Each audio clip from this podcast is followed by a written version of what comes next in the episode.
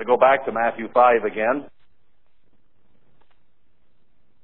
We are reviewing what is really the terms of the new covenant or the standard that God has set for us to live by in this day and age. Uh, this was the beginning of that when he gave this session with his disciples. As you'll recall, we stopped last time I spoke with blessed are the merciful, for they should obtain mercy in verse 7. This week we come down to verse 8. Blessed are the pure in heart, for they shall see God. Now there is a chapter by chapter, will uh, progression here. Look, because we're working for the right attitudes before it's all done. So you got to start out in verse three with the poor in spirit, those who recognize spiritual lack. No matter what it is, if you don't understand a need or a lack, you'll never fill it. If you're not, if you don't know you're thirsty, you won't fill a glass and get a drink of water. It is that heat, that perception of a lack or a thirst that creates a desire to do something. So he starts there first. You've got to recognize the lack, the need, the dearth, the spiritual poverty that you have. Then you might do something about it. So recognition, first of all, of a problem. Now, isn't that what Alcoholics Anonymous or anyone else does? First of all, they want you to recognize that you have a problem. If you're in denial, to deny that the problem exists, whatever it might be, you're not going to change it or overcome it. You must recognize the need or a problem. Then it talks about those that mourn, for they shall be comforted. What are they mourning over? Their need, their lack. If you're thirsty, do mourn until you get a glass of water. Uh, blessed are the meek, for they shall inherit the earth. Now, when you recognize a lack, you begin to take a mournful attitude toward it, then that should strip away the vanity, go the self-centeredness, and you should become meek and teachable, willing to listen. And when you are willing to listen, and you begin to hunger and thirst for that which you lack, you'll be filled.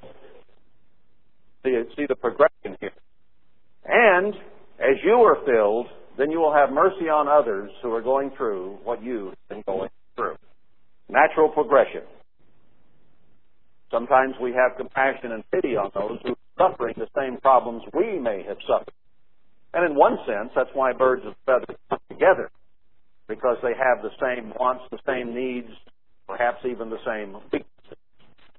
And often, however, they commiserate one another, strengthen their weaknesses rather than overcome it, because they tend to be alike. That is not the desired result. So if you go through that progression, then you come down to needing pure heart. Those who have a pure heart will stop. Now, what does a pure heart mean? We are admonished to have one, and it will mean God, then we need to understand what a pure heart is. The word here in Strong's just simply means clean. That's it. A clean heart. You could easily substitute clean heart here as opposed to pure. And in fact, in the King James Version, this same word, katharos, in the Greek, means is translated clean, pure, or clear. So a clean, a pure, or a clear heart is what is desired. It made me think of the word catharsis, which probably came from this Greek word. I didn't look. But let's look at the definition of catharsis. Katharos is the Greek. I'm sure it came from the same. It means purification, this is from Webster's Dictionary, purification or purging of the emotions. A mind or a heart that is troubled or that has conflict and varying purposes is frustrated. And you need a catharsis, something to purge or clean and purify the emotions. Uh, it also brings spiritual renewal or release from tensions. Uh, when David prayed the Psalm 51 prayer, he had a great deal of difficulty because it had sins and problems. His mind was not directed and focused the way it should be. He got himself into all kinds of troubles and difficulties. And he was troubled in spirit, troubled in mind and heart. So he went before God, and his prayer really was a catharsis, wasn't it? He asked God to cleanse him, to purify him, to make his heart clean before God so that there wasn't the doubt, there wasn't the lack of faith, because when you sin, it creates a distrust in God. How do you trust God to do for you when you are doing opposite from Him? See how much faith that will kill? How do you expect a positive answer from God when you're not doing the positive things He has asked you to do? It creates doubt. Will God hear my prayer? because of your condition. David had a certain amount of that in Psalm 51. But he says, if you'll do this for me, make me clean and pure, I'm sure he felt good at that prayer because he bared his soul before God. He asked God to be involved in his heart and in his mind to take care of the problem, wash it all away, to make him white as snow. And God did. And then David felt good. So it was catharsis to him, sort of an enema of the mind, if you will. Third definition of catharsis is the elimination of a complex, that is, a mental complex or attitude, uh, by bringing it consciousness and affording it expression. Eliminating a problem in the mind by facing it and vocalizing it. Now, isn't that what David was doing? He had a problem in his mind. So he went to God. He vocalized it. He admitted it. He went and eliminated it so that he felt clean and pure and right and good before God. Now, that's a feeling I'm sure that we've all experienced probably many times. We probably experienced it at baptism because we felt that all of our sins our past were washed away, and we stood clean and white, pure before God at that moment, having been down in the water, symbolic of washing away those sins. What a catharsis that was. And we have felt it since then many times in prayer when we've done what is wrong and we repented and asked God to forgive us and Christ's sacrifice and blood be shed for us all over again because of our sin the good feeling when you feel clean inside. You felt emotional trouble, doubt, fears, guilt, whatever it might be. So you want to be clean, pure, and clear. Let's use the analogy of a glass of water. We like water, don't we? And for the most part, you don't want anything in your water but maybe ice. Well, let's say you pick up glass water and there's a fly swimming around on the top of it. You will reject that glass. Will you get a spoon and put fly out drink it anyway? Some of us might. But for most people, they'd pour that out and get a new glass. Depends on how thirsty you and how much water is around. I've I've had water with that much sand at the bottom around here. All right, it just looks a little gritty. But for the most part, I like to have it clean. I remember the the uh, Nowitna River up in Alaska came into the Yukon had a lot of tannin in it. Tannin acid was good free, and the water was in for the most part, but it was just plain brown. You dip a glass of that water out of the river, and here was this brown water. I mean, as brown as your tan. It just didn't look drinkable. We want it clean and pure. Now, some of you with your drink might like a pickled onion or a, an olive in it. You know, you don't mind that. That doesn't look like pollution to you. What about God? If He had a big glass, He had a nice clean water there, and you dropped in it, would He drink it? Just ask the question. All.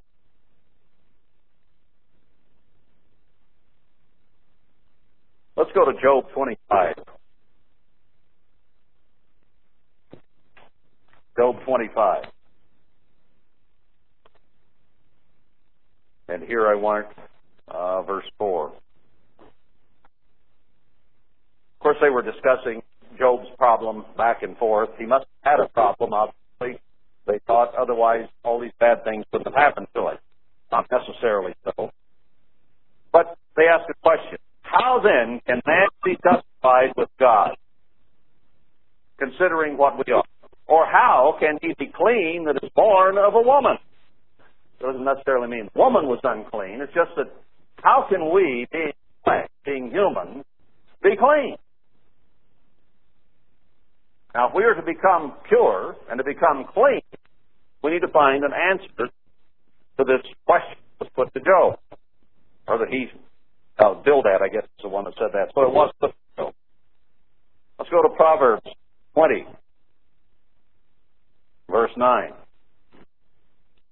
Proverbs 20 and verse 9. Who can say? Who can say, I have made my heart clean, I am pure from my sin? Who can say that? Can any of us say, I am pure, I am clean from my sin? That is something that we like to be able to answer positively at some point. Proverbs 16, verse 2. All the ways of a man are clean in his own eyes, but the eternal weighs the spirits, the attitude, the human mind. So, don't we have to have the recognition? Isn't that where Christ started in that dissertation with his disciples? You've got to recognize there is a problem.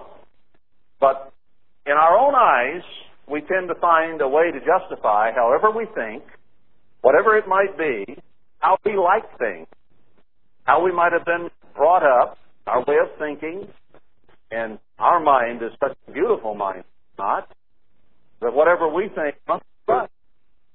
Whatever attitude we have must be the right attitude. And if we even recognize, or someone else recognizes, that our attitude and spirit is not right, we will resist it.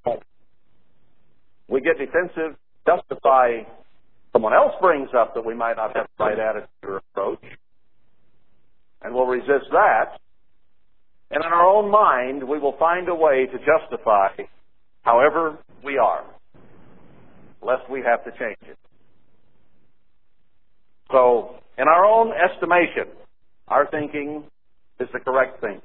And if someone thinks differently than us, then we automatically assume they must be wrong. It is not human or normal or natural to assume that they must be right and you must be wrong. After all, that's how you think, it has to be right. You wouldn't think that way if it wasn't right, would you?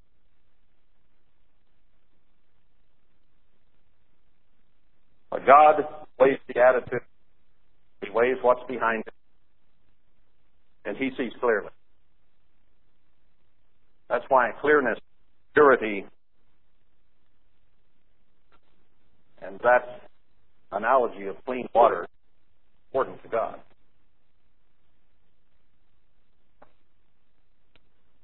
We'll read about some people a little later on who looked at themselves a different view.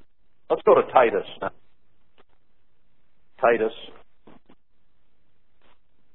And here I want chapter 2, beginning in verse 1. Titus 2. Now, this is a letter from Paul to Titus explaining to him the way church should be administered, his own attitude, and how he should approach things. and how our minds should be. God chose to have this earth for us to read. Tells Titus, But speak you the things which become sound doctrine, that the aged men be serious, or sober, or vigilant, uh, serious, temperate, sound in faith, in love, in patience, what the attitudes of people should be. He was to ensure that these things happened. He was to teach and preach these things. The aged women, the older women, likewise, that they be in behavior comes holiness. That's another word for pure, is holy, clean. Not false accusers, not given to much wine, teachers of good things, that they may teach the young women to be sober, to love their husbands, to love their children, to be discreet, moral, keepers at home, good, obedient to their own husbands, the word of God be not blasphemed. In other words, that we not be hypocrites. Claim to be Christian, claim to follow God's way, but then are we doing these things which are contrary to God? Young men likewise, of course, to be sober or discreet. Uh, young people, very young, young men especially, I suppose, tend to take a view of life of let's party, let's have a good time. No, it's no good unless we're having a good time, aren't taking things seriously. No, they want to be married perhaps at some point, but do they take seriously all the things that go into making a marriage profitable and good? Are they learning things they need to learn to be a good husband? Are they learning to save? Are they learning to manage money? Are they learning to work?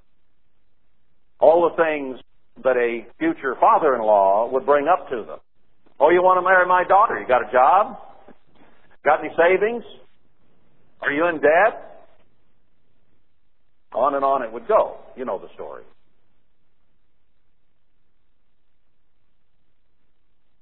And that applies spiritually, not for taking a bride in all things showing pattern of good works. Our lives should be a pattern of doing good things. Uh, in doctrine showing uncorruptness, seriousness, sincerity. Sound speech, not willy-nilly, silly, stupid, but sound speech that cannot be condemned. In other words, speak those things which they can't find fault with. And that's the way we should be thinking. That he that is of the contrary part may be ashamed, having no evil thing to say of you. Exhort servants to be obedient to their own masters, and to please them well in all things, not talking back, but being obedient, willing, being meek, being humble, doing whatever the master desired. People then in the church had known place. And there were slaves who were in the church converted. And this is instruction to the slave on how to speak the master. That goes completely against our grain, doesn't it? To even be considered the cause as a slave. Yet we've made ourselves willing slaves of Christ. And we are told to approach Him with meekness and humility, love and obedience.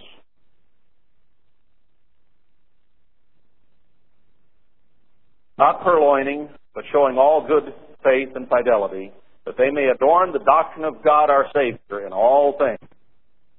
So, everything in our life has to do with God and the doctrine of God. It is a way of said in other places. Religion isn't something do on Sabbath. Religion is a way of life, a way of thinking, a way of acting, a way of living. It affects every part of our life. There is not any part of life that should not be affected by God's Word. Because God has something to say on any and every subject that has to do with this. He regulates every aspect of life. None does He leave out.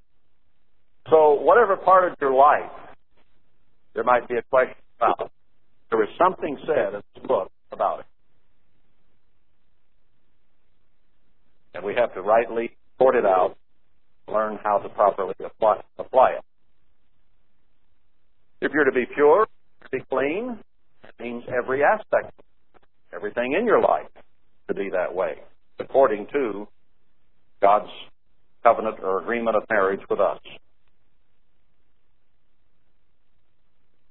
Uh, verse 11, For the gospel of God, better translation, that brings salvation to all men, taking, teaching us that denying ungodliness and worldly lust, we should live soberly, righteously, and godly in this present world. So we're in an evil world, has wrong culture, wrong ways, wrong. Everything about it is upside down, backwards, and wrong. And he says that we are to live in this world in a sober, righteous, godly manner. Now there's a challenge for you. You can assume, you don't have to assume it, we are told here that essentially everything in this world is backwards to God's way. It's Satan's world. He's deceived it all. Runs it for the time being. When Christ returns, sets up the millennium, everything will be reversed. Everything will be done differently. So if it's in this world, you can bet it's backward in some way. It's twisted in some fashion. Now it may appear good. You know, even Satan's demons appear as angels of light. And people would think that they were angels light. So there's a lot of things out here in this world that appear good. But there's always a twist. Always something wrong. Now it may may not always be so diametrically wrong you would recognize it. There is where Satan is a master of subtlety. Going to make that appear good, which is actually evil to the core. The New World Order is going to be made to appear beautiful, wonderful, and peace brought on earth. A counterfeit of the millennium of Christ. That's the way it will be built. And it will deceive everybody but you and me.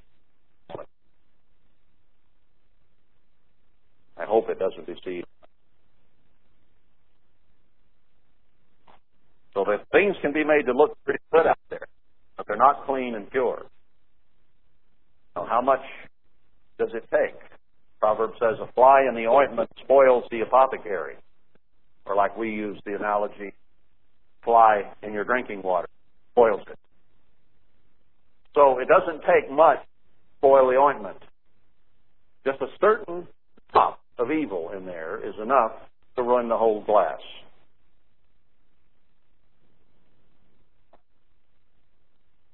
So it's a challenge to live godly in looking, verse 13, for that blessed hope and the glorious appearance of the great God and our Savior, Jesus Christ.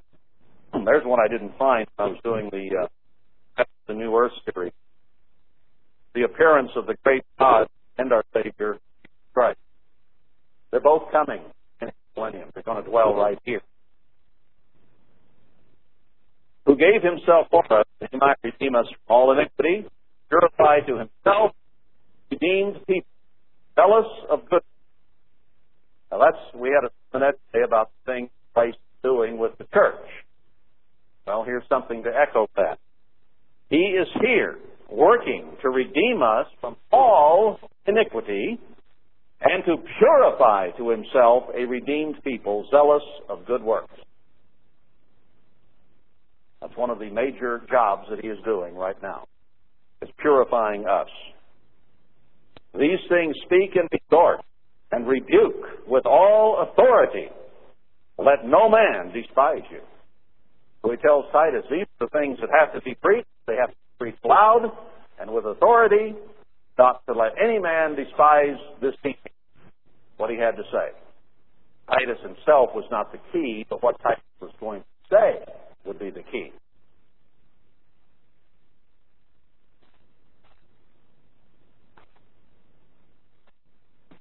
So, he is here to purify us. Remember we asked the question, how can a man say pure? How can you look at and say pure? Well, God looks down and he sees impurity on the earth. A lot of it. He saw so much impurity that he wiped it out in a flood once. He saw so much impurity that he divided the language, scattered it at Babel, and he sees so much impurity he is going to cause die most of the population, 90% of it.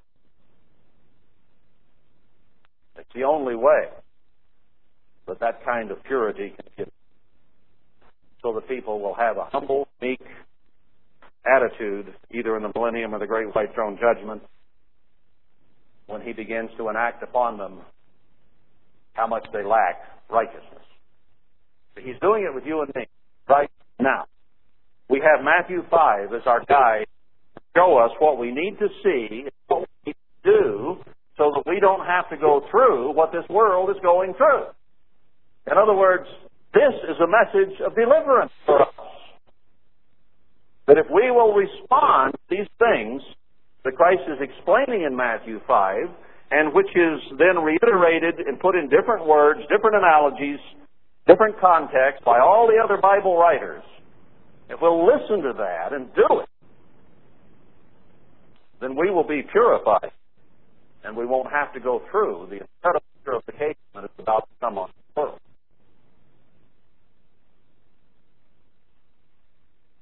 Notice Titus 3, 1 to 6 while we're here.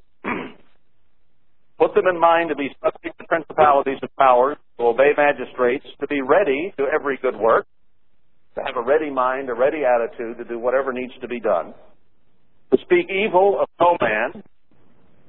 There's a mouthful. One little verse, one little phrase. To be no fighters or brawlers, but gentle, showing all meekness to all men. We realize our lack, then that should make us meek.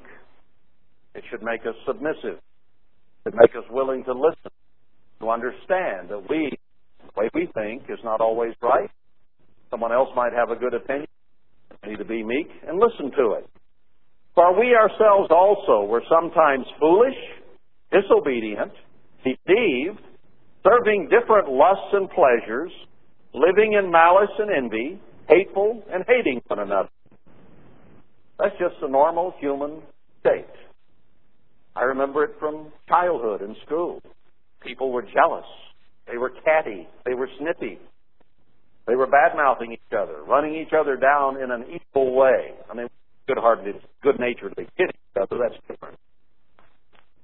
But there was envy, jealousy, lust, all kinds of negative human nature behind that. I remember from the first, second, third, fourth, fifth, sixth grade. Starts early. So we were all like that one point. But after that, the kindness and love of God, our Savior, toward man, we began to have a different look.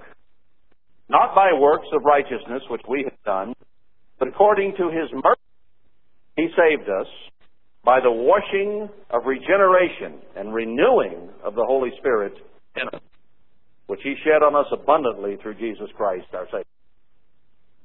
So a transformation began to occur from lust, vanity, greed, jealousy, envy, and all those things into a different way of thinking.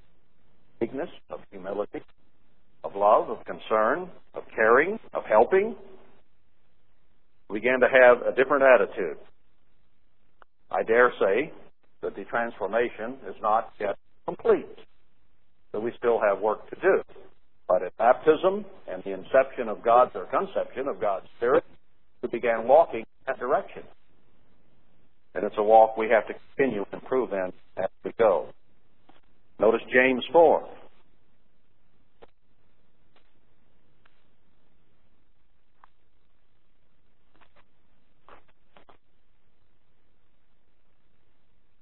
Let's begin in verse 1. Where do the wars and fightings come from among you? Why do we have these problems? Come they not even of your lusts at war in your members, or your pleasures, the desire for self gratification, self satisfaction, uh, taking care of the self, self gratification? You lust and have not. In other words, you desire things, you want things, You don't always have the happiness that you think those things will achieve. You kill and desire to have and cannot obtain. You fight in war, yet you have not because you ask not. We're going to the wrong source. We're trying to get the answers we want and the things we want by our own effort rather than going before God because some of the things we really want are peace and prosperity, happiness, joy. Those are things we desire, security. And yet we're not seeking those in God, we're seeking them in this world. And you'll not find those answers in this world. If we don't have the right attitude and we're not going about it right, then we don't get the answer we're after. Now he's talking to the church here. You adulterers and adulteresses. Know you not that the friendship of the world is in the God? When you go to this world, try to find answers, uh, fulfillment, whatever, then you are an enemy of God. The friendship of the world is enmity with God. Whosoever therefore will be a friend of the world is enemy of God. If you are friendly with this world, with its culture, with its way of thinking, then God calls you His enemy. Is there any way to put that in a clearer way?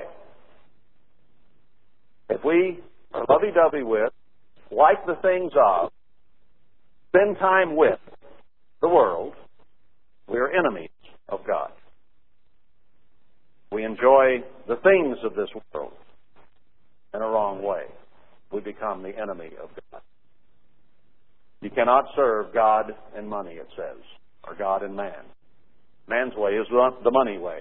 Wealth, materialism is what we're after in this nation, in this world. Not God's way. Do you really think that the Scripture says in vain, the Spirit that dwells in us lusts to envy? Isn't it true of us? The Scripture says it, isn't it so? There are all kinds of lusts and envies that come with human nature. But He gives more grace, wherefore He says, God resists the proud, but gives grace to the humble. Any vestige of pride that we have retained must go away.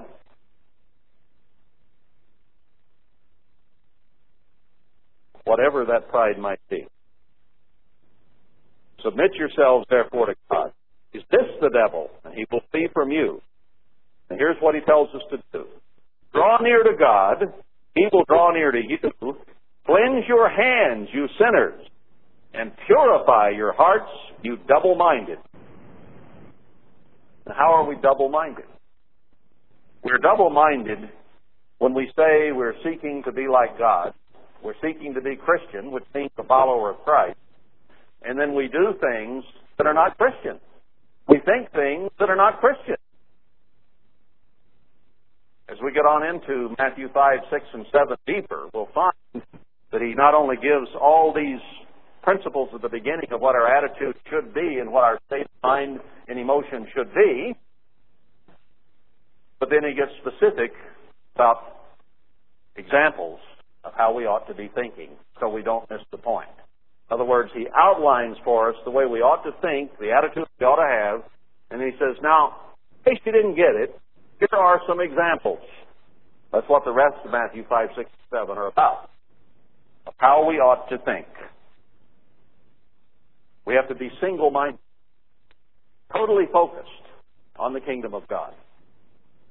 Now, it's easy to lose that focus and get our minds on the things on this earth. And it's not wrong for us to work for a living.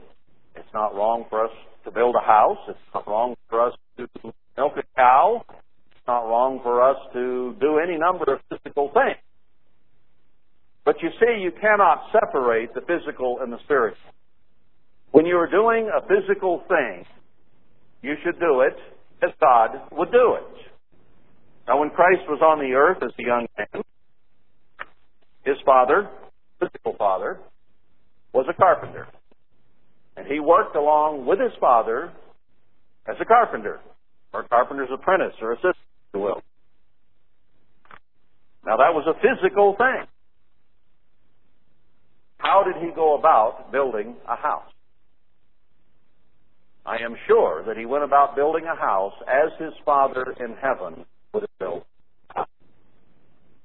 And now he's building a temple, a house here spiritually, and us. Our bodies, he says, are a temple of his Spirit. A heavenly building, he puts it. And he wants the best ingredients to go into you and to me. He wants the very best in every way in us.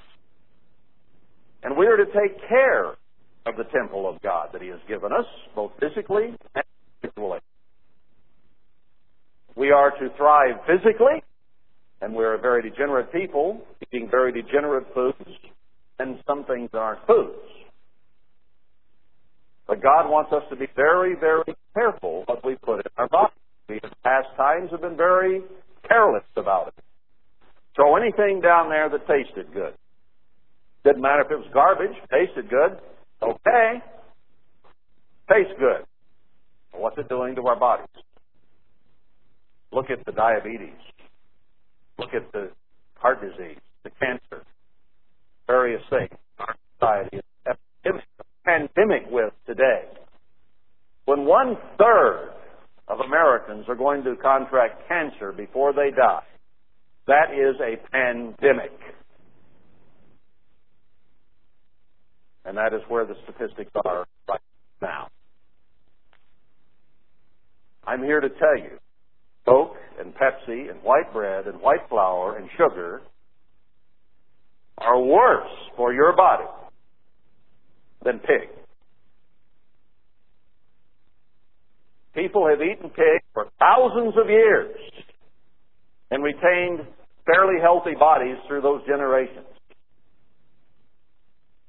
It has only been essentially the last hundred years that we have eaten these chemicals and treated and processed foods, if you can call them that. And in that hundred years, we have gone from a fairly healthy people to a very sick, degenerate, dying generation. Even when I was a child, you rarely heard of cancer. You rarely heard of heart disease. Sugar diabetes was called sugar diabetes, and it was very rare to know anyone that had it. Today, you know a lot of people that have all the above. Some of your relatives have it. Some of those things. And they're dying from them. You have relatives and friends who are having babies that are born with cancer and heart disease because of what we've been putting in our bodies. But we resist, don't we? We don't want to change our habits. We say, well, the meals I eat are good. It's okay if I have this other stuff on the side. God wants our physical bodies to be taken care of. Now, as evil a man as Clinton is, he has seen the soda pop in candy is dangerous to the health and has a movement to get it all taken out of the school. Of course, schools are resisting, and the kids want that junk.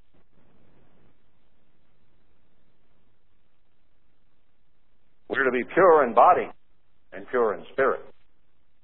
Our body is the temple of God's Spirit. And when Christ was a carpenter, he built the house very best he could. And when he's building us, he's building us the very best he can. Now, I don't think that you should substitute pig for Coke. Pig is unclean. But it is not as bad for your body as these things that we eat that we take for granted. Because they're killing us a lot faster than pig and shrimp. They really are.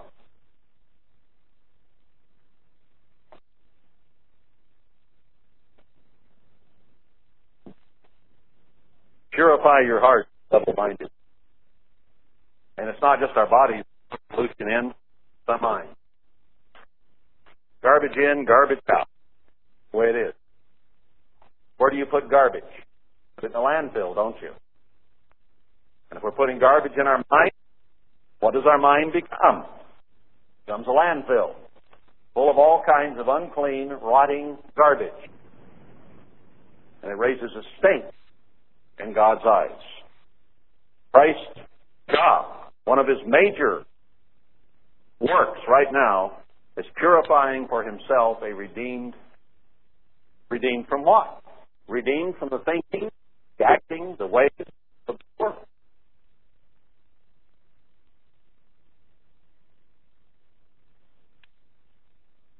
He who has ears to hear, let him hear. We can find all kinds of ways and reasons to justify some of the things we do, think, some of the things that we allow to be in our mind. But God looks on the heart, the spirit, the mind, the attitude, and He knows whether you are really working at cleaning your mind up or whether you were in a process of self-defense, self-justification, ultimate self-righteousness has to go with it.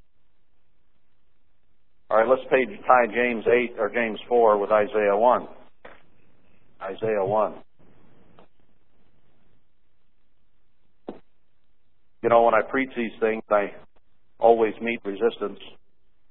Wonder why? Because we are yet carnal. Because we are yet wanting to cling to the things of this world. We're not willing, ready to give them up. Verse 13 of Isaiah 1. Bring no more vain oblations. Don't bring to me a sacrifice or an offering that isn't pure true, godly, and righteous. Incense is an abomination to me. The new moons and Sabbaths, the calling of assemblies, I can't handle it. If our attitudes aren't right, then all the Sabbath keeping and the new moons and the feasts and everything else we go to don't mean a thing. We can't handle them. It is iniquity. The solemn meeting. If we come before God offering our sacrifice, and it's an unclean sacrifice, then God can't handle that.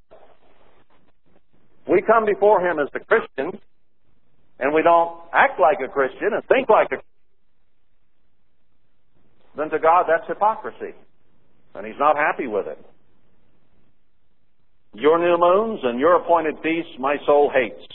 They are a trouble to me. I am weary to bear them. When you spread forth your hands, I will hide my eyes from you. And that's exactly what he's doing with the church today. The very church of God, hidden his eyes from.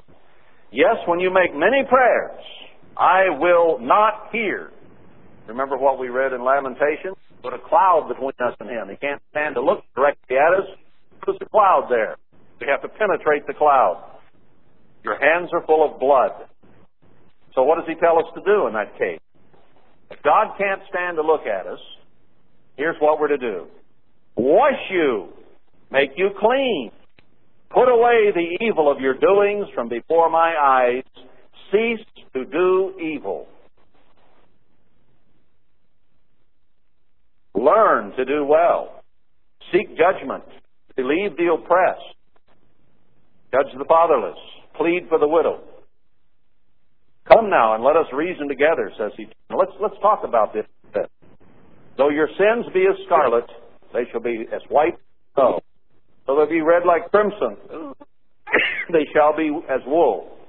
If you be willing and obedient, shall eat the good of the land. But if you refuse and rebel, devoured with the sword, for the mouth of the eternal has spoken it. So he gives us there a fork in the road we can go on into the destruction that is beginning to show itself on this earth. And perhaps the next world war has begun in Israel. Time will tell. Will it expand and grow from here or back off? Doesn't act like it's going to back off, but it could. But even if it does, we're still very close. And this is the last generation God is working with on this earth. So this is written to you and to me. Let's go to Matthew 23. Matthew 23.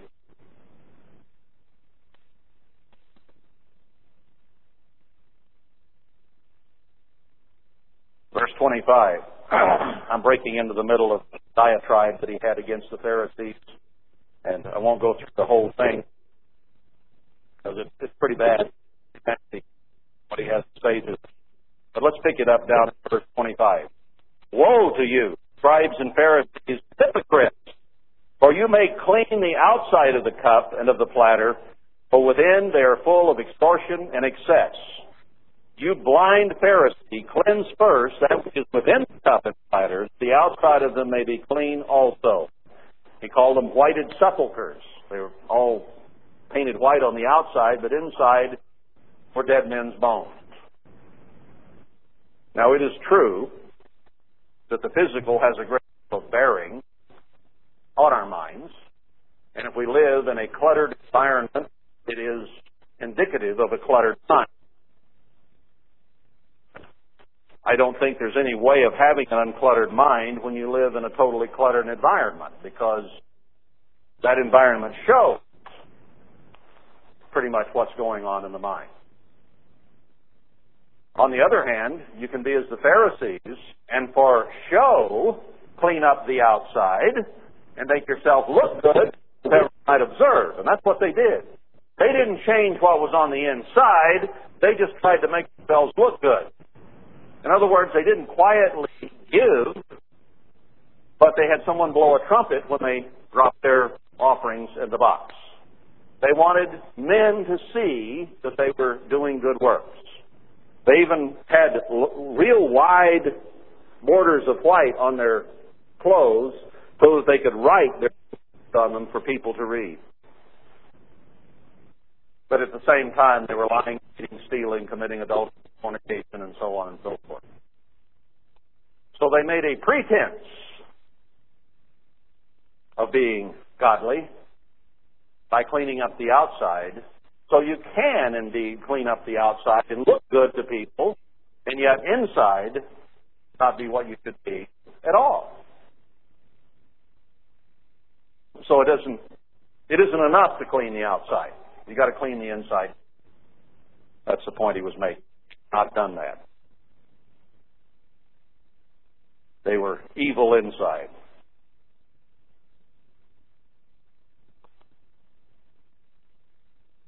All right, let's go to Isaiah 52. Isaiah 52.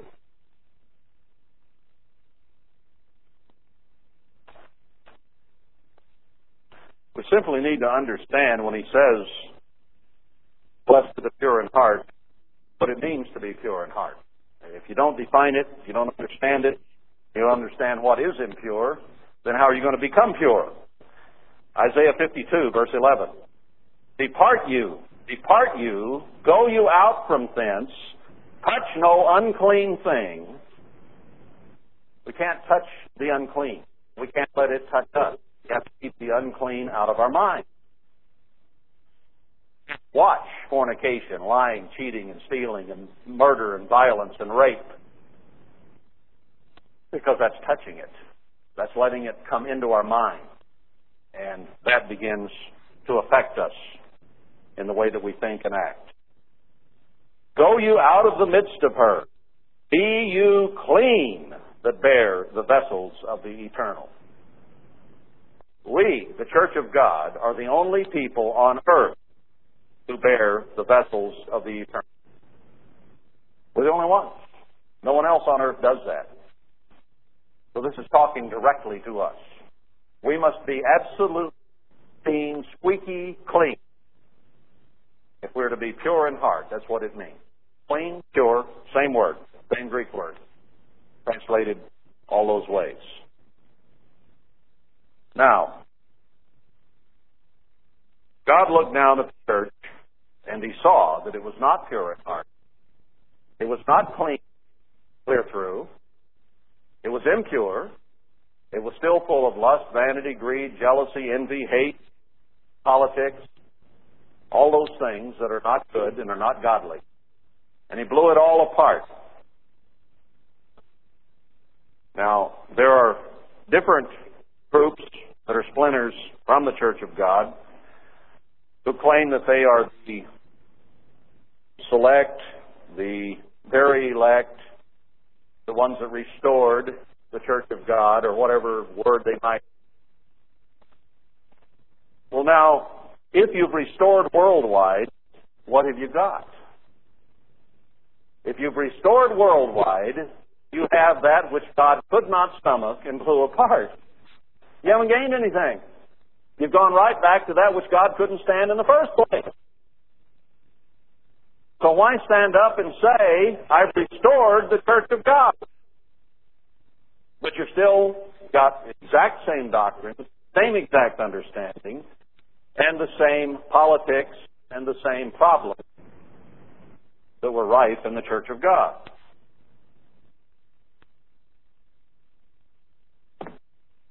God tells us very clearly in the book of Haggai that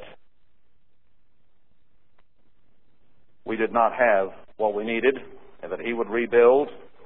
He would do it differently, and that the glory of the latter temple exceed that of the former temple. So going back to worldwide for you and me is not good enough. We've got to go way beyond. We've got to go way beyond what God spewed out of His mouth. Now, one of the key issues addresses in terms of conduct is in Haggai 2. He tells us to work in Haggai. He tells us to build a temple. He tells us to be of good courage. And he gives us some instruction. Go down to Haggai 2, verse 11. Thus says the eternal of hosts, Ask now the priests concerning the law. Say, all right, here's a question that the people are to put before the priest the, the ministry. If one bear holy flesh in the skirt of his garment, and with his skirt do bread, or pottage, or wine, or oil, or any food, shall it be holy? And the priest answered, said, No. Then said Haggai, If one that is unclean by a dead body, and certainly this world is a dead body, touch any of these, shall it be unclean? And the priest answered and said, It shall be unclean. Then answered Haggai and said, So is this people, speaking of the former church and the latter church, speaking of worldwide and that which is to be built now. So is this people, and so is this nation before me, and so is every work of hands, that which they offer there is unclean. We touch the world. We became a part of the world. We were friends with the world. We became unclean, God's destination. That's why we cannot be friends with the world. We cannot partake of what the world is doing or thinking, brethren. I know this is hard. I know we're tired of hearing it. But we must do something about it. Our very lives are at stake here. We change very slowly. We turn loose of this world very slowly. It's very difficult. Not easy. It's not what we would desire. We don't want to leave Babylon. Even though we may have gotten up, some of us physically, and got out of the middle of it, we bring it with us. Or if we came out and saw that we needed to, then we began to reintroduce it.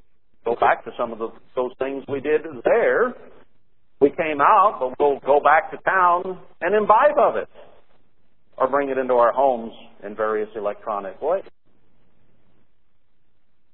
God really intended us not to touch it, didn't he? Isn't that what he said? We must make some changes. It's life and death. It's a matter of whether or not we are counted worthy to escape all these things that are coming or not just being in the church is not enough. It is the church that he's talking to when he says you must be accounted worthy of these things. It's life and death for us. Doesn't seem like it may be sitting here today, but that's what it is. We must change. We must come to have a pure, clean heart and mind. Doesn't come easy either.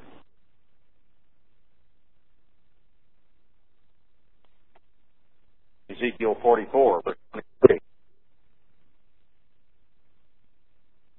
Ezekiel 44, verse 23. And they shall teach my people between the holy and profane, and cause them to discern between the unclean and the clean. Just because we're in the church, just because we're God's people, doesn't mean that we have made a clean, clear demarcation between good and evil. It's something that must be done. Now, if God blew worldwide apart and He did, then we must think about what we were doing that was ungodly. We kept the Sabbath, kept the holy days, we went to the feast, we didn't work on Saturday, we tithed, we did a lot of things that the Bible says that it needs or shrimp, you know, on and on it goes. We had a lot of doctrinal things correct, but there was something missing. And part of what was missing is we're not discerning between the clean and the unclean. Now, when it came to pigs, shrimps, and lobsters, we were, weren't we? But obviously, there were some things that we were not making a difference in. And we had to be blown apart so that we would think about what it was. If it wasn't pigs, then it must have been something else. What?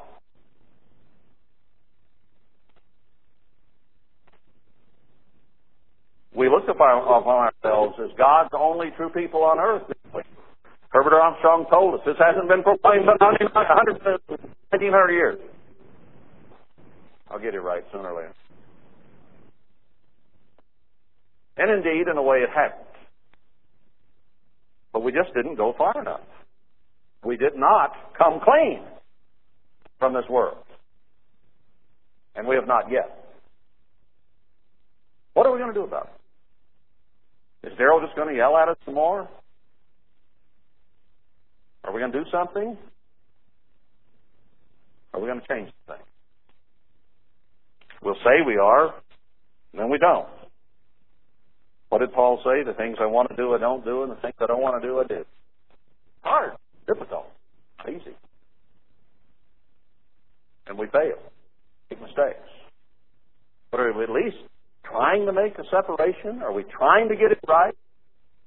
And maybe failing and slipping at times?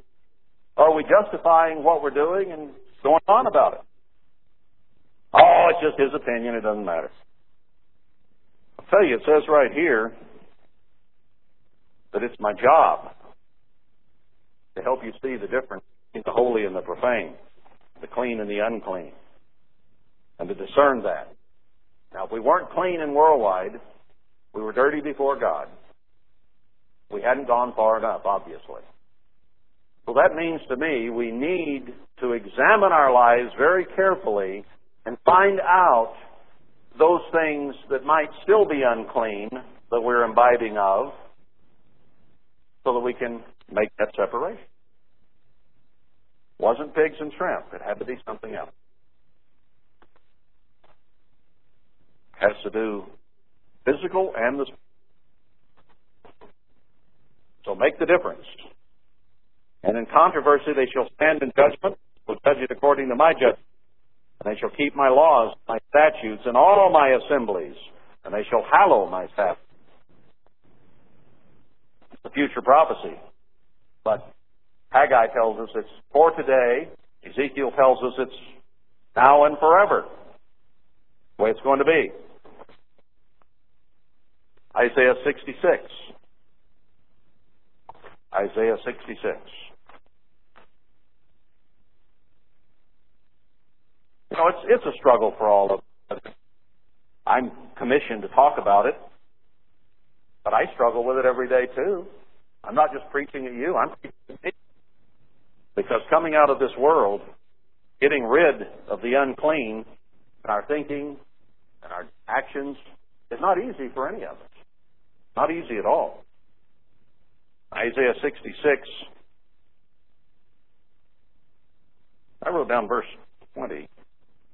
Oh, okay. Yeah, that's what I want. Isaiah 66, 20. They shall bring all this in the world tomorrow. They shall bring all your brethren for an offering to the eternal out of all nations, upon horses and in chariots and in litters, and upon mules and upon swift beasts, to my holy mountain Jerusalem. Now, the, the whole world is going to be required to worship God and to bring offerings to God from all over the earth, and whatever by whatever means they had. And upon swift beasts to my holy mountain Jerusalem, says the Eternal, as the children of Israel bring an offering in a clean vessel into the house of the Eternal. Now he's already told us in Isaiah 1 not to think any more vain oblations. Don't be as the Pharisees, cry out to God and make prayers in the street. They don't clean up the inside. That doesn't impress. Don't do that. It Doesn't help. But he says that Israel is bring an offering in a clean vessel. Now we are a vessel, a pottery, as used in Isaiah 64 and other scriptures. So God is making pots of us, clay pots, the potter, we're the clay, turning us into, we hope, vessels of honor. And he says if we're to bring something for him, it is to be an offering in a clean vessel. Now, I find it a lot of times difficult to go before God when I've been thinking wrong thoughts or I've done something wrong, whatever it might be. And I have to go through all this repentance and asking for forgiveness and all that. Seems like I have to do that every day. Because I fail every last day, some form or fashion, not several.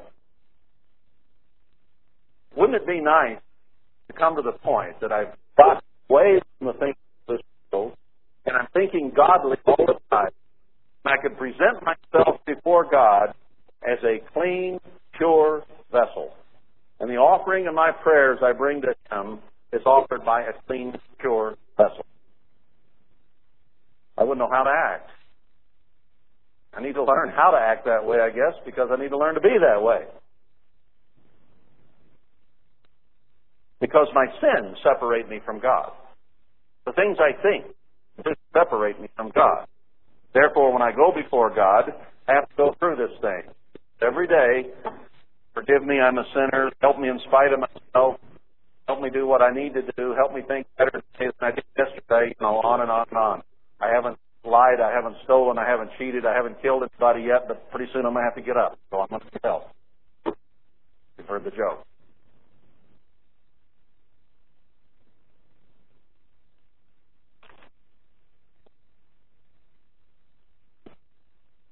Let's come to the point that we go before God and offer an offering in a clean vessel.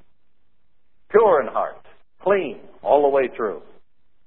Isaiah, or no, I, I, let's let's skip over that. Let's go to Psalm 24. I'll start wrapping this up here. Psalm 24, verse 3. Well, let's start in verse 1. The earth is the eternal, and the fullness thereof, the world and they that dwell therein. It all belong to him who made us. For he has founded it upon the seas, established it upon the floods. Who shall ascend into the hill of the eternal? We sing this psalm. Or who shall stand in his holy place? Who's going to stand in the holy place of God? He that has clean hands and a pure heart, who has not lifted up his soul to vanity, nor sworn deceitfully. Clean hands and a pure heart will stand before God on this plea. That's a promise. If we will become that way, we will stand before God. Blessed are the pure in heart, for they shall see God. Psalm 51:10. I've quoted this in principle at least today already. Psalm 51 verse 10.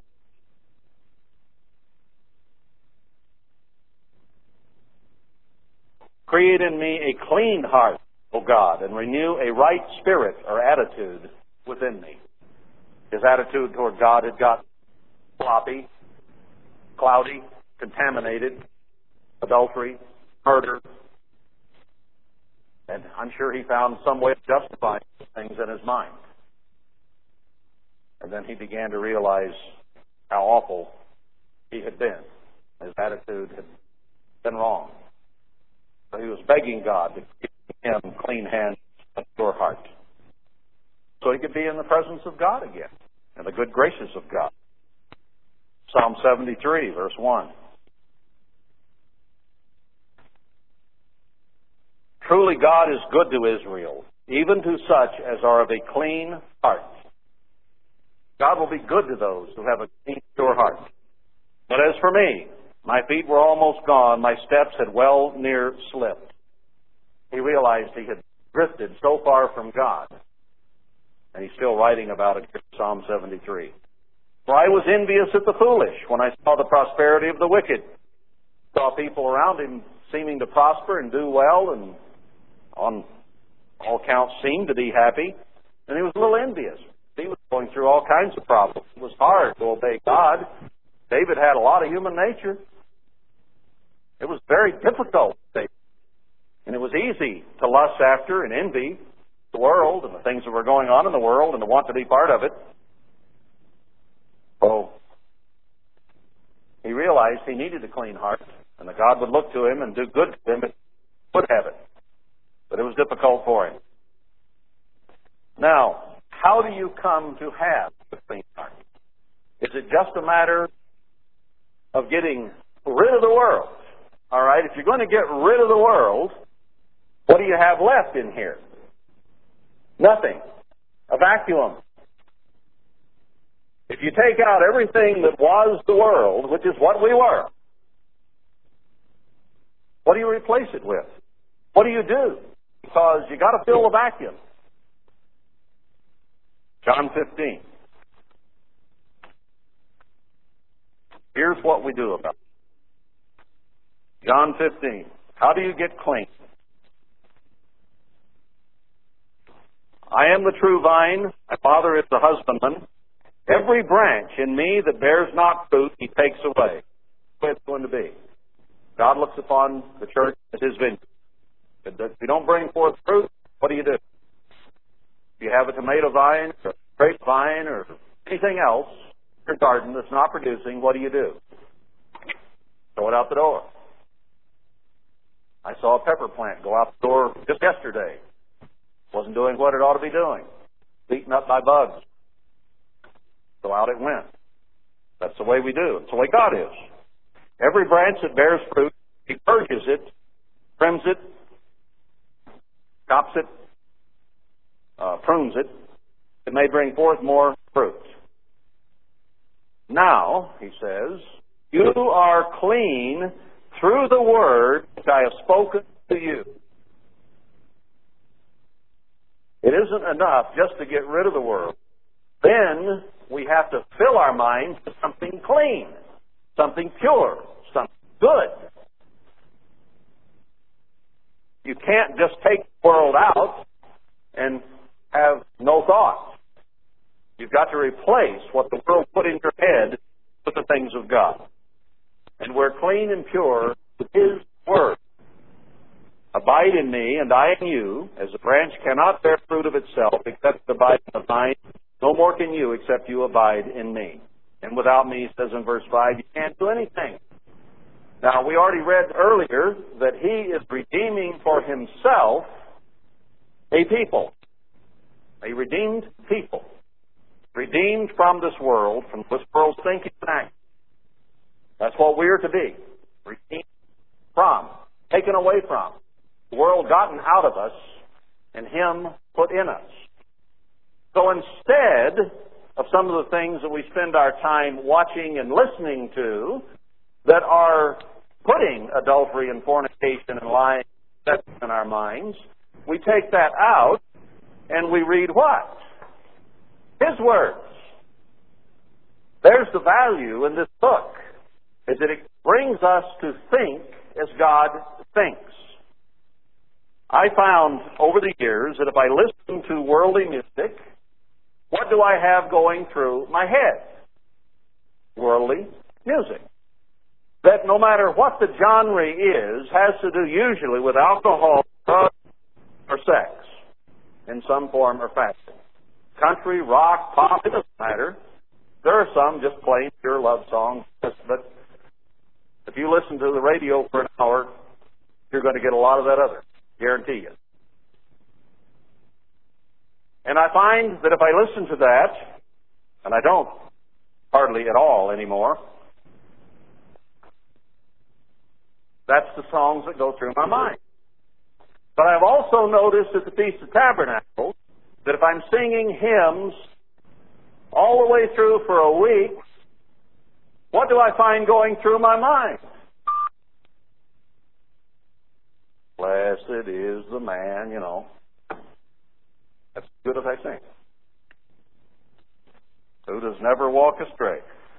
I'll find the hymns going through my head for weeks after the feast. Because that's what he said every day.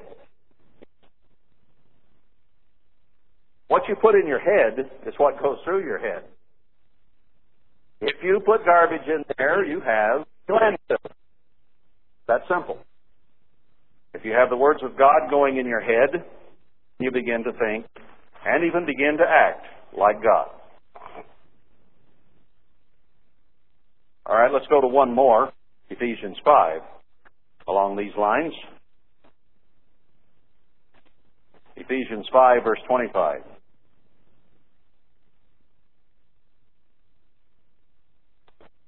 Husbands, love your wives, even Christ also loved and gave himself for it, that he might sanctify and cleanse it with the washing of water by the word.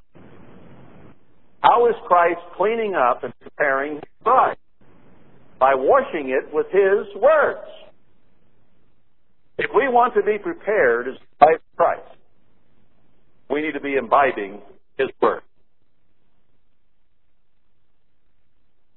Why don't you make a little comparison sometime between the hours you are watching or listening to a television or music of the world, compare it with how much time you spent that day reading the Word of God and being washed by the Word.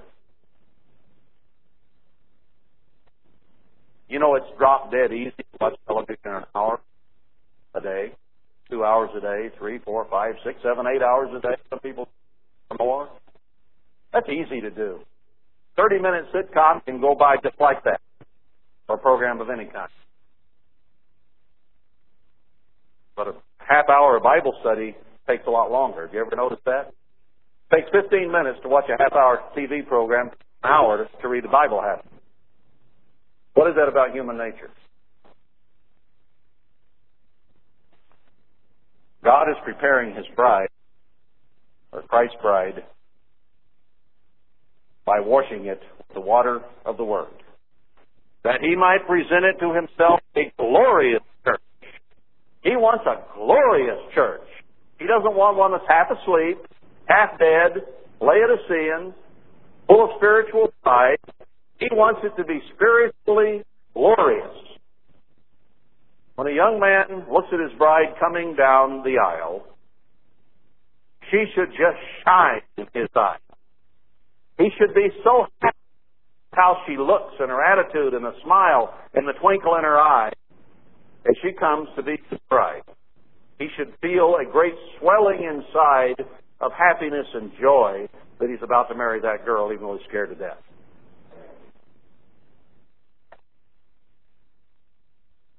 And that's the way Christ is with the church. When he comes to take us as his bride, he wants us glorious. And he will glorify us at that moment. Not having spot or wrinkle or any such thing. Now, as we physically age, we suddenly begin to have spots on our skin and we do have wrinkles, don't we? We begin to look our age, or past our age, or whatever, don't we? But see, spirit is ageless.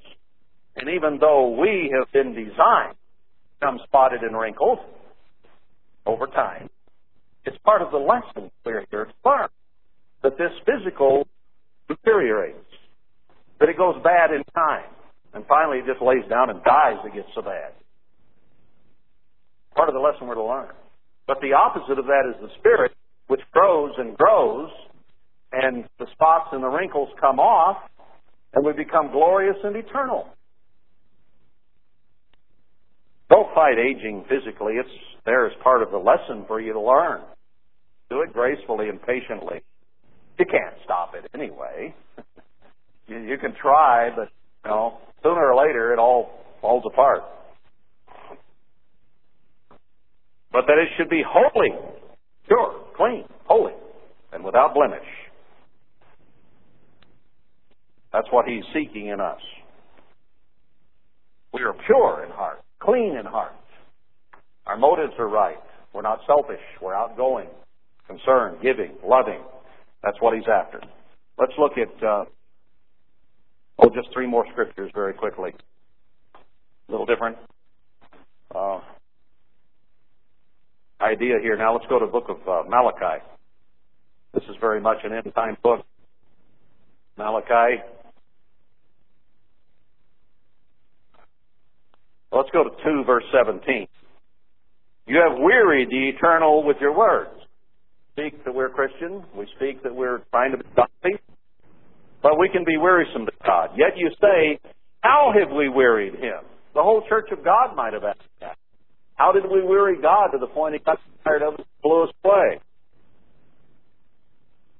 When you say, Here's how we weary God. Here's how we make him feel tired. Oh, why did I do this? When will it end? How can it go on?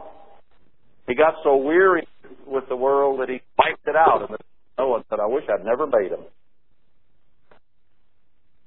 But because of Noah, he said, All right, we'll continue. When you say, Everyone that does evil is good in the sight of the eternal, he delights in them. Here we were a church that was doing a lot of evil. Well, we were keeping the Sabbath and the holy days, weren't we? We're eating pigs. Must have been something else. Better think about that. Had to have been something else. Wearied God. Something else we were doing that we were doing that we thought was probably okay. And he delights in them. Or we might say also, where is the God of judgment? There's the God. Why is he down here doing something? Why isn't he fixing this? Well, he is. He's not fixing it in Jerusalem. He's not fixing it in Israel. He's fixing it here. Right here. This is where he's fixing it. Now, we're in a throwaway society, aren't we? We better hope God's not a throwaway God. If it breaks, throw it away. Used to be, if it breaks, fix it. Now, the church broke. Thankfully, God is not a throwaway God He's going to fix it. But we had better be fixed. All right, notice chapter 3. Behold, I will send my messenger, and he shall prepare the way before me. Someone has got to come before Christ returns, prepare the way for him.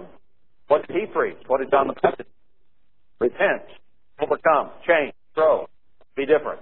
What John the Baptist preached, what Christ preached, what Peter, John, and Paul preached, that's what has to be preached today, like it or not. He shall prepare the way before me, and the eternal whom you seek shall suddenly come to his temple. Not to the world, to his temple. I don't think this is talking about his return right here in this verse. It might be uh, have a double meaning, but he's coming to the church first. Haggai makes that very clear. Zechariah 1 through 4 makes it very clear even the messenger of the covenant whom you delight in. Behold, he shall come, says the eternal of hosts. But who may abide the day of his who shall stand when he appears? Who will be willing and able to stand up? For he is like a refiner's fire and like fuller's soap. Refiner's fire is very hot, takes all the impurities out of gold or silver. But it has to melt it Too. and that's what he is compared to. Refiner's fire. And like real tough grandma's lye soap. and he shall sit as a refiner and purifier of silver, and he shall purify the sons of Levi, and purge them as gold and silver, that they may offer to the eternal an offering in righteousness out of a good, pure, clean vessel. An offering in vanity, in ego, in selfishness means nothing to God. He says, I'm tired of it. I go on. He's going to purify us so that we can be righteous and have His righteousness. And then when we offer something before God, acceptable to Him because it's coming out of a clean vessel. Then shall the offering of Judah and Jerusalem bless the eternal as in the days of old, as in former years. And then he is going to be near to judgment with witness against sorcerers, against the adulterers, and against false swearers, and against those that oppress the hireling in his wages, the widow, the fatherless, turn aside the stranger from his right. Don't fear God, says the eternal of hosts.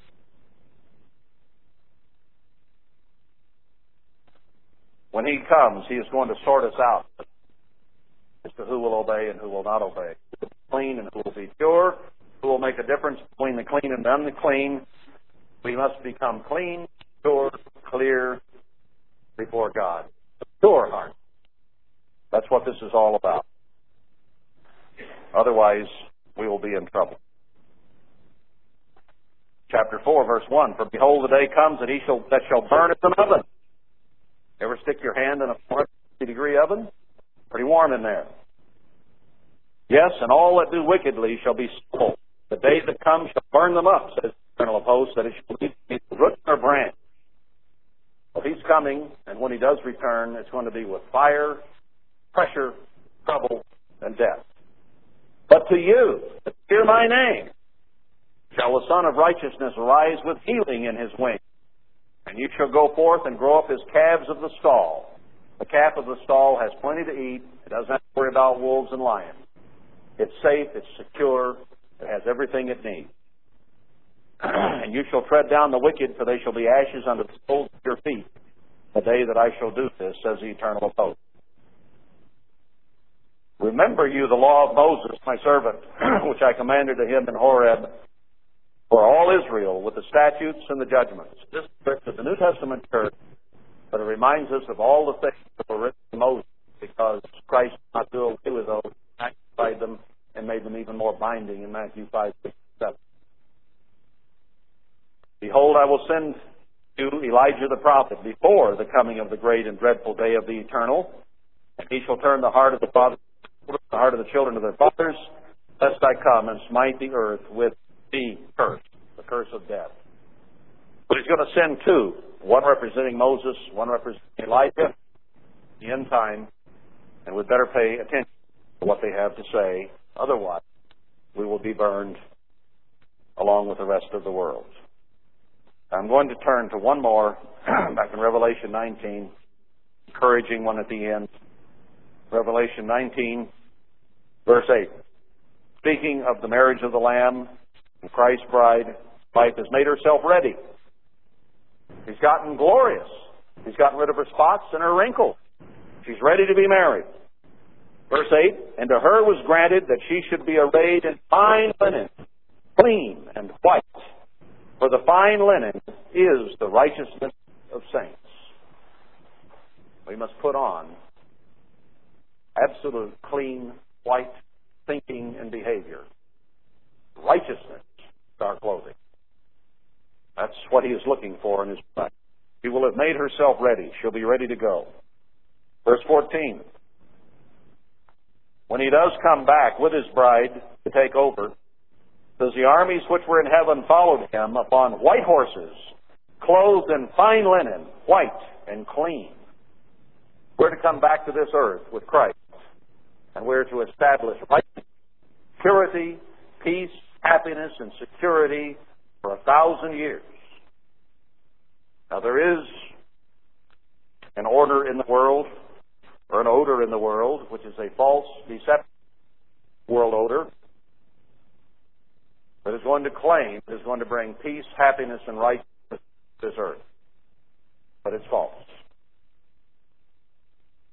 We have been given the opportunity, in of Jesus Christ himself, to be pure, clean, and to see God be with God and to help Him really clean up the earth. That's what pure in heart has to do with. To be able to see God, live with God, know God. to be absolutely clean through and through. When he says, bring every thought into the captivity of Jesus Christ, that is exactly what he means. That we're to be clean and pure in body, touch not the unclean thing in any way, physically or spiritually, to stay away from those things and become absolutely clean in mind, spirit, and attitude. Then we will be usable as a fruitful vine that he can use to help establish a new world order of happiness, everyone, including our own children, to live at time. Really, is it worth fight? Yes, it is. It's worth controlling our minds and going to God and being washed by the water of the Word rather than being immersed in the filth of this world. Because being immersed in the filth of the world is going to lead to death, and being washed by the water of the Word will lead to life eternal in the kingdom of God with God.